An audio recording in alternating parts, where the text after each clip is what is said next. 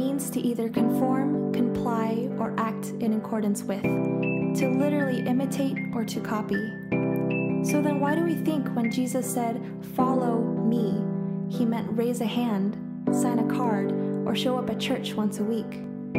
When Jesus said, "Follow me," he wanted people who imitated him, who conformed to him, who looked like him. He wanted us to drop everything, radically change our lives, and yield to the unknown. He wanted us to follow, to go where he goes, to do what he does, because he's bringing his kingdom, and the only thing he asks is, will we follow?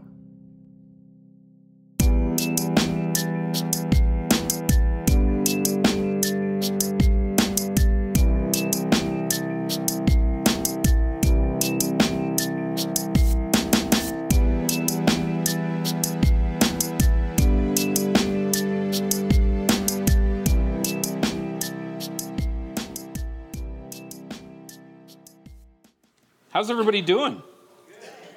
Good. Excellent. Are we enjoying mid-January? Yeah? We're really praying hard. We've got a grader outside, parked in the parking lot, and we have yet to grade anything.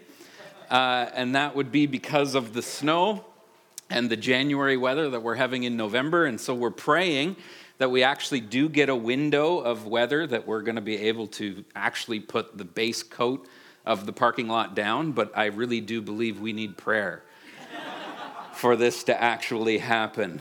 As you can see, the parking lot's very icy, and so paving it will solve that. We'll be able to salt it and so on, but y'all made it in here this morning. And so I'm really thrilled that you have joined us this morning. I'm Jeff. I'm one of the pastors here, and I get to share with you this morning out of a book that I really deeply enjoy. And so everybody, if you could open your Bibles. If you didn't bring a Bible, you could look it up on your phone. If you didn't bring a phone, it's going to be on the screen. We're going to be fine.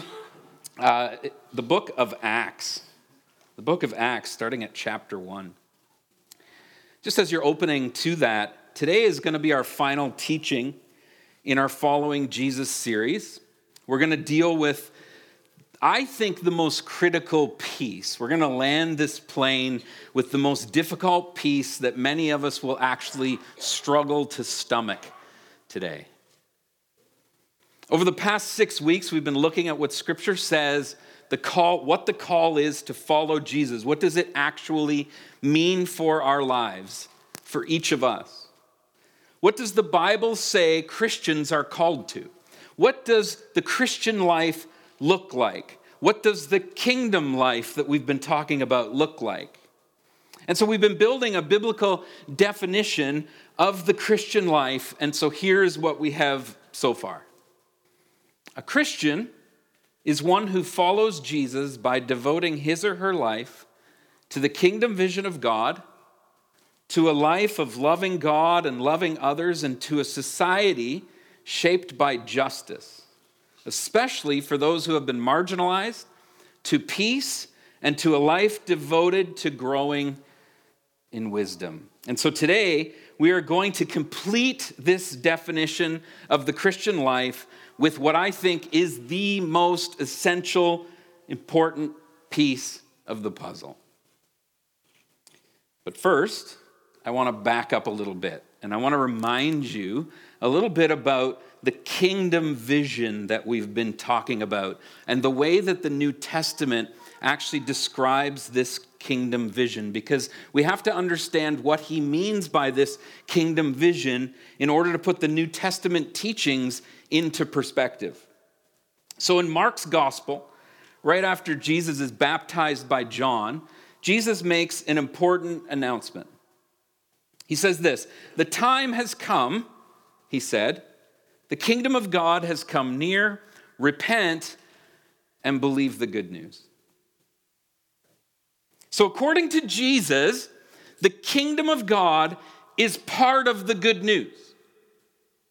So much so that in Jesus' example of how we should pray, he says this in Matthew 6:10, "Your kingdom come, your will be done on earth as it is in heaven."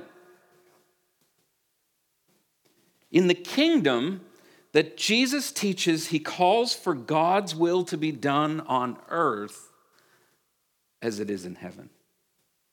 We see this important already not yet kingdom preached all throughout the New Testament. The Apostle Paul talks about it. In Romans 14, verse 17, he says, "For the kingdom of God is not a matter of eating and drinking, but of righteousness, peace, and joy in the Holy Spirit." In Colossians 1, verses 13 to 14, Paul says, "For he has rescued us." From what? From the dominion of darkness and brought us into what? The kingdom of the Son he loves, in whom we have redemption and forgiveness of sins. Each of these passages, folks, announces a current kingdom that came into reality because of Jesus raising from the dead, his resurrection. In the apostolic gospel, the gospel that the apostles taught, it's important to understand that they're not just announcing what Jesus did through his death. They're announcing what the results were because of his resurrection. I'm going to say that again. In the apostolic gospel, they are not preaching what Jesus' death accomplished. They're actually announcing what his resurrection accomplished. This is their gospel. Jesus lives. The King is alive. Our Messiah, our King, is alive, reigning today, right now. You see, it wouldn't be good news if they said, Jesus is alive, but he's left us on our own. We're just here to figure it out, to gather together as the church and figure this thing out, and then hope someday that he'll come back and show us what it was really all about. That's not the gospel that the apostles preached. Unfortunately, it's often the gospel that we live. The apostles preached the kingdom, both the present and the future kingdom, the already not yet aspects of the kingdom. And this is important to understand, because if you only believe in a future kingdom, your ecclesiology, which is a fancy word for the study of the church, is going to be all messed up. You won't actually understand what the church is called to be here on earth. Now, let me explain that. In the New Testament, we have four separate gospel accounts. Now, they are four different accounts coming from four different people, but they are the gospel. I hate it when we call them the gospels. They are the gospel. They are four different accounts: Matthew, Mark, Luke, and John. They each have sort of different angles that they're telling the story from, but they are all telling the same story, the gospel, announcing the good news. Now, in the New Testament, we have these four books, but then we have this fifth book. It's a spin-off of the Gospel of Luke. We move from Luke into the book of Acts. And Acts is a historical narrative of the early church. The book of Acts. Some call it the Acts of the Apostles. I would argue that it would be more accurate to call it the Acts of the Holy Spirit. Acts is the narrative that brings us the stories of the formation of the early church. Acts gives us a glimpse into seeing the kingdom in action. The kingdom that Jesus established through his resurrection and will be establishing in the future resurrection. But there's more to the story than just simply Jesus died and Jesus rose. He also appeared. He appeared and he gave instructions to his disciples. The book of Acts, chapter 1. I'm going to go get my water. The book of Acts, chapter 1, starting at verse 1, says this. In my former book, Theophilus, Luke, the Gospel of Luke, that's the former book that he's talking about. In my former book, Theophilus, I wrote about all that Jesus began to do and to teach until the day he was taken up to heaven, after giving instructions through the Holy Spirit to the apostles he had chosen. See, he didn't leave us alone. He gave instructions of what was to happen next. After his suffering, he presented himself to them and gave many convincing proofs that he was alive. You notice the stress there. Many convincing proofs that he was alive. He appeared to them over a period of 40 days and spoke about what? Kingdom of God. But I thought that kingdom didn't exist until the future sometime. We're still waiting for all of that. Apparently not according to Scripture. But, whatever. On one occasion, while he was eating with them, he gave them this command. Do not leave Jerusalem, but wait for the gift my Father promised, which you have heard me speak about. For John baptized with water, but in a few days you will be baptized with the Holy Spirit. Then they gathered around him and asked him, I want you to listen very carefully to this, folks. They gathered around him and they asked him, Lord, are you at this time going to restore the kingdom of Israel? This was their preconceived assumption, right? That the Messiah was going to come as a warrior king and restore the kingdom to Israel. And so we've got it right here. They're asking, is this what you came to do? Is this what's happening? Listen to what he said to them. It's not for you to know the times or dates the Father has set by his own authority. Folks, in the Christian church, we have developed theological thinking around our concepts of the end times. And some of that theological thinking around our concepts of the end times eliminates the current kingdom and says it's all about a future kingdom. Yet Jesus says, what you're talking about, you know nothing about.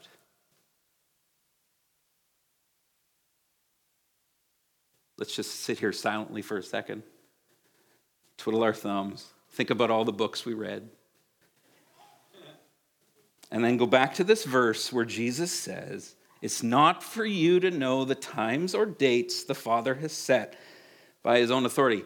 There was a book written, 88 Reasons Why Jesus Was Going to Return in 1988. If anybody buys that book now, but people were convinced. He says, but, see, this is a big but. This is a big but, folks. So you're not going to know the times or dates the Father has set by his own authority, but you will receive power when the Holy Spirit comes on you.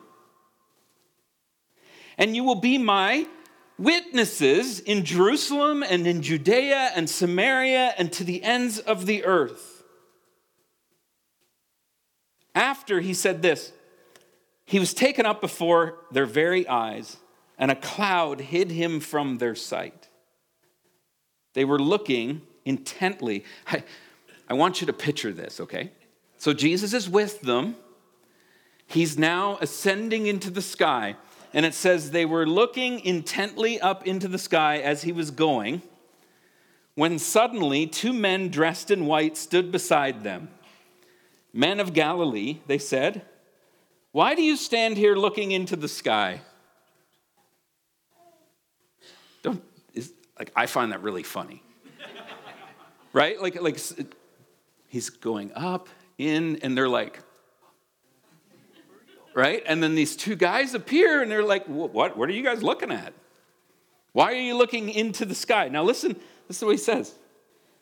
This same Jesus who has been taken from you into heaven will come back in the same way you have seen him go into heaven.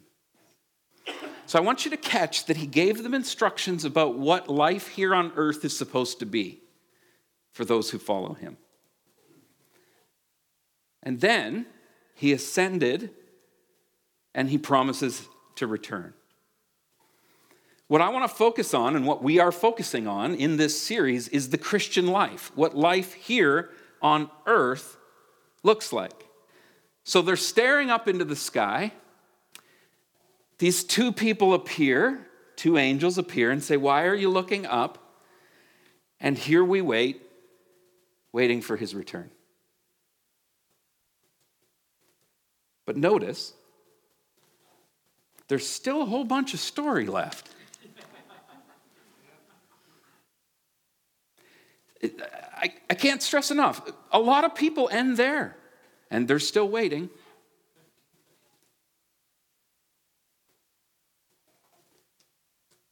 It doesn't end with people waiting and hoping for a future kingdom. If it did, what would be the point of the church? Together as friends, like if Jesus didn't give us any instructions, if he didn't give us the Holy Spirit, the presence of the Holy Spirit, if he didn't call the church into existence, what the church would be is a place for friends to gather who judge people's ethics and wait for God to come again. And that sounds really crappy to me.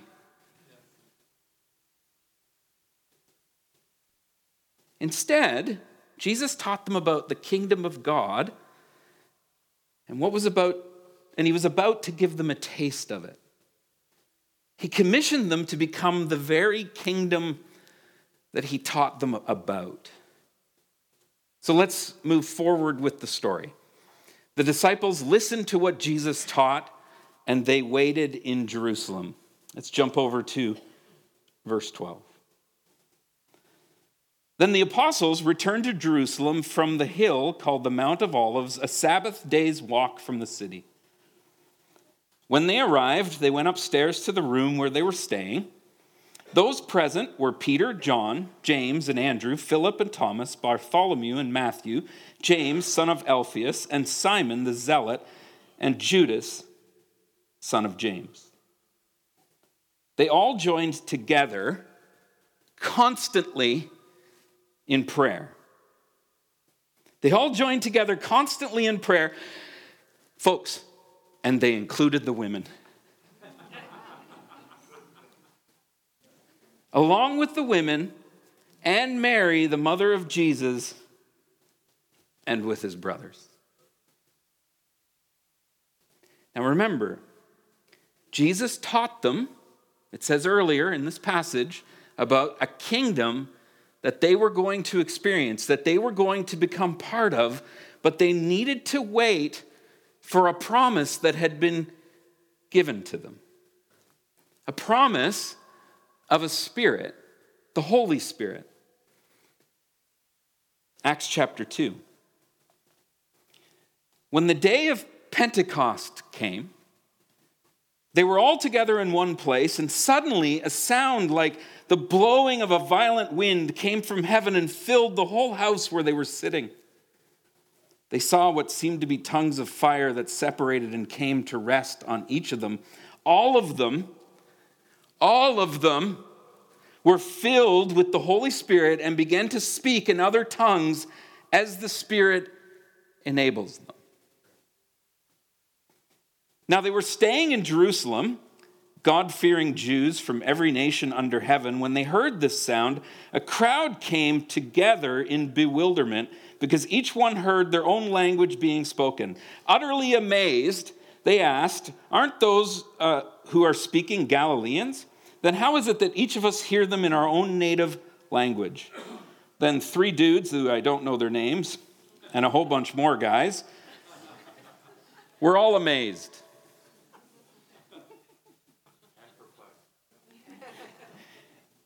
They said, "We hear them declaring the wonders of God in our own tongues."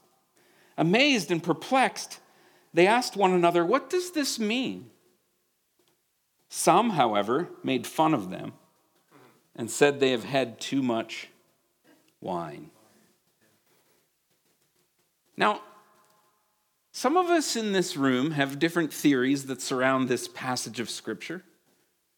Some of us might be amazed by the story. Some might find it strange and uncomfortable. But the reality is, the biblical story, this moment, the day of Pentecost, is the beginning of a Spirit-empowered community. A community that we now call the church. The kingdom of Jesus taught about this manifestation in the book of Acts. He taught about this kingdom being manifested through the Spirit-empowered people. Then, people gathering, empowered by the Spirit for good works. In other words, everything that I've taught you up to this point in this entire series is absolutely useless until this moment in the story. Everything I've taught you, love, joy, peace, patience, like all these things about, loving God and loving others and peace and what were some of the other, justice, all of these things that I've taught you, actually without this story are completely useless. A life of love, justice, peace, and wisdom is only powerful and life-changing if it's empowered by the Spirit. If love, justice, peace, and wisdom are simply your intention, it's nothing but Western liberalism or socialism. The kingdom of God has nothing to do with socialism. Let me qualify that. Socialism is done by human power, human will. When anything is done by human power or human will, it is corrupt and self-centered. Usually, doing good in a human way is corrupted by expectations. Let me explain that. If we give someone love, we expect love in return. That's corrupt. That's a human expectation. But if a life of love, justice, peace, and wisdom empowered by the Holy Spirit, now life looks completely different than the way many of us think.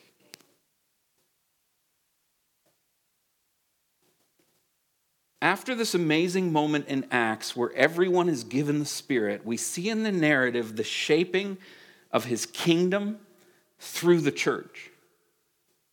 Scott McKnight, a person I've been quoting quite a bit in this series, he's a theologian at Northern Seminary in Chicago. He says this: God's kingdom happens when human beings are empowered by God's Spirit to do God's kingdom work in the shape of a new community. He says, when Pentecost happens, the Spirit of God transforms human abilities and transcends human inabilities, so transformed people can participate in God's kingdom community here and now. Jesus' followers become the church community that acts like the kingdom community because the Spirit is present. The Spirit, folks, brings love, justice, and peace.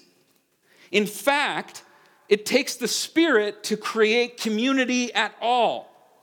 Because without the Spirit, no matter how hard we try, we are naturally unloving, unjust, and unpeaceful. I'm not sure if that's a word. The narrative in Acts shows us a picture of what the community of God, God's kingdom community, looks like. It shows us what church should look like. We have this right before our eyes, right in the book that we love to quote. So, the Bible says they devoted themselves, so this is after Pentecost. What happened? This Spirit-empowered community, verse 42, chapter 2, they devoted themselves to the apostles' teaching and to fellowship and to the breaking of bread and to prayer. Everyone was filled with awe at the many wonders and signs performed by the apostles. All the believers were together and had everything in common. They sold property and possessions to give to anyone who had need. Every day they continued to meet together in the temple courts. They broke bread in their homes and ate together with glad and sincere hearts, praising God and enjoying the favor of all the people. And what was the result of all of this? The Lord added to their numbers daily those who were being saved. This is an amazing example of what the power of the Spirit does. When Pentecost happens, community emerges because the Spirit is designed, folks, to draw us to God, to one another, and into fellowship and community. When was the last time someone in the church today decided to sell some property so others in their community could have their needs met? But the Bible says, folks,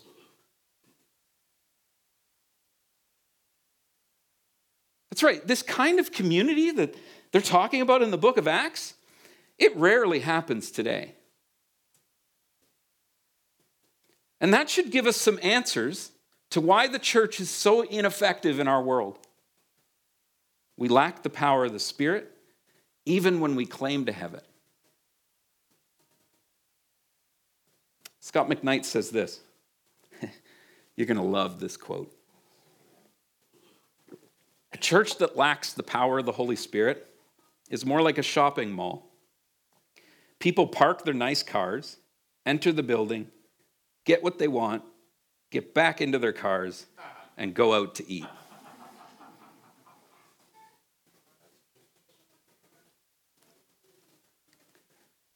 But a community, folks, shaped and empowered by the Holy Spirit, embodies the kingdom of God here on earth. Look at their reaction after they received the Spirit. To summarize verses 42 to 47, they formed a kingdom community that can best be described with these words, individual words: friendship, teaching the faith, common meals, spirituality, so that means spiritual practices. The evangelical church has eliminated all of those. Worship, holistic care for one another, integrity, and growth. Each of these things describe the kingdom community that Jesus taught about in the gospel. But it took the promised Holy Spirit to move people into this kind of community. Jesus, his kingdom dream, was this promised Holy Spirit. The church is called to be God's kingdom here on earth. There's nothing, and I want you to hear this, there is nothing individual about this. There's no personal piety or accepting Jesus into your personal heart so that you can have a personal relationship with Jesus. All of that's true, but it's not the holistic gospel. It's not about individualism. That is our Western culture. The book of Acts shows the constant movement of communities living their lives with Jesus as their king. There's no evidence in Scripture that this Spirit-empowered call to community ends in the book of Acts. We're called to receive the Spirit and to respond to the Spirit in obedience. The Spirit pushes us toward Jesus. The Spirit moves us toward repentance and by grace calls us to be transformed. A church absent of the Spirit is a church absent from the kingdom. It's a shopping mall, a social club where people are called to behave and live under certain rules. And it's not attractive. It doesn't draw people because it lacks the transforming power of the Spirit of God. Our motivation, folks, must be grace, not rules. Our motivation must be pressing into life by the Spirit, not board games. Nothing against activity groups. A kingdom community oozes the fear of the Lord and is in constant awe of how God is working in our lives. This is the kingdom we seek. This is the community we are called to be. A community motivated by the Spirit to love God, love others, offer hope and peace, and grow in wisdom within our community. This means that we are willing, hear me, this means that we are willing to be corrected in love. We are willing to be taught by those God has put into place as teachers. We are willing to use our gifts for God's kingdom, and we're willing to grow in humility. So let me finish your definition of what a Christian is. A Christian is one who follows Jesus by devoting his or her life to the kingdom vision of God, to a life of loving God and loving others, and to a society shaped by justice, especially for those who have been marginalized, to peace, and to a life devoted to growing in wisdom in the context of the local church. This life can only be discovered by being empowered by God's Spirit. In other words, we should almost start with that definition upside down. You need to be empowered by God's Holy Spirit to follow Jesus. And what following Jesus looks like is living a life of loving God and loving others, shaping our society by justice, especially for those who've been marginalized. The Spirit helps us notice, to peace, and a life of growing in wisdom in the context of the local church. So how do we live this kingdom life that Jesus calls us to? How do we follow him? We give up our lives, our control, and we submit ourselves to the working of the Spirit of God. I'm going to quote some scripture for you. I'm not going to quote the actual verses. I'm summarizing the verses. You write these verses down or take a picture of the screen and read them later. How do we do this? We give up our independence and we embrace community. The exact opposite of what we've been taught to do our entire lives. Our entire lives we've been taught, become independent, get a job, get out on your own, be successful on your own. You need to be able to do all these different things on your own, and then we'll just kind of fit community into that. And if you're an introvert, you just won't.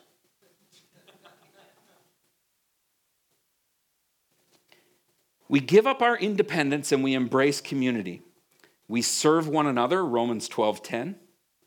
Submit to one another, Galatians 5:13. Forgive one another, Colossians 3:13. Encourage one another, 1 Thessalonians 5:11. That means like our little trips to the coffee shop to complain is not Christian community. We love one another, Ephesians 4:2, and I really want to emphasize that Ephesians says that we learn to bear with one another in love. And listen to this. We confess our sins to one another. Right away, people are like, I'm not doing that one. Because in the Christian church, I'm supposed to be without spot or wrinkle, and so I don't want people to see my wrinkles. We'll buy cream to cover up our wrinkles. But Scripture calls us to expose our wrinkles, to embrace them, and to confess them to one another. The worship team can join me. The Spirit-empowered life embodies God's kingdom and shows the world that God's kingdom is different than the world. So let me ask you this. Is the Spirit leading your life, or are you? Are you embracing community even when it's not perfect? Are you willing to take risks by caring in radical ways for others? Does your life show the fruits of the Spirit?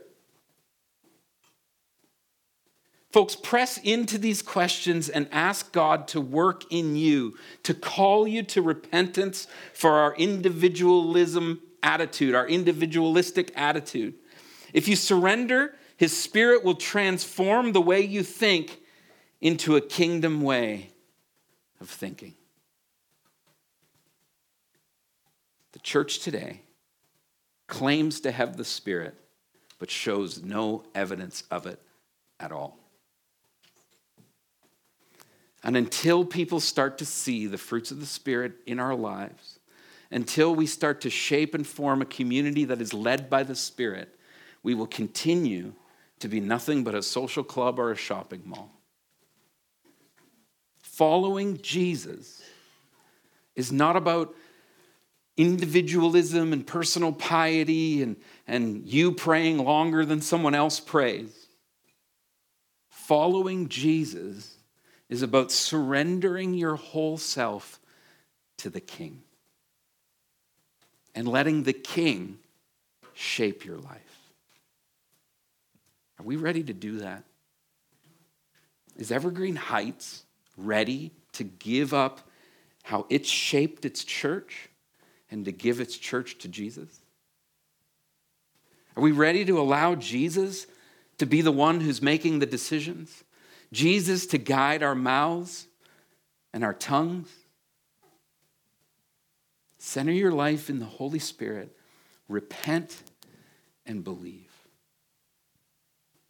That's what following Jesus, the scriptures say, looks like. Will you stand?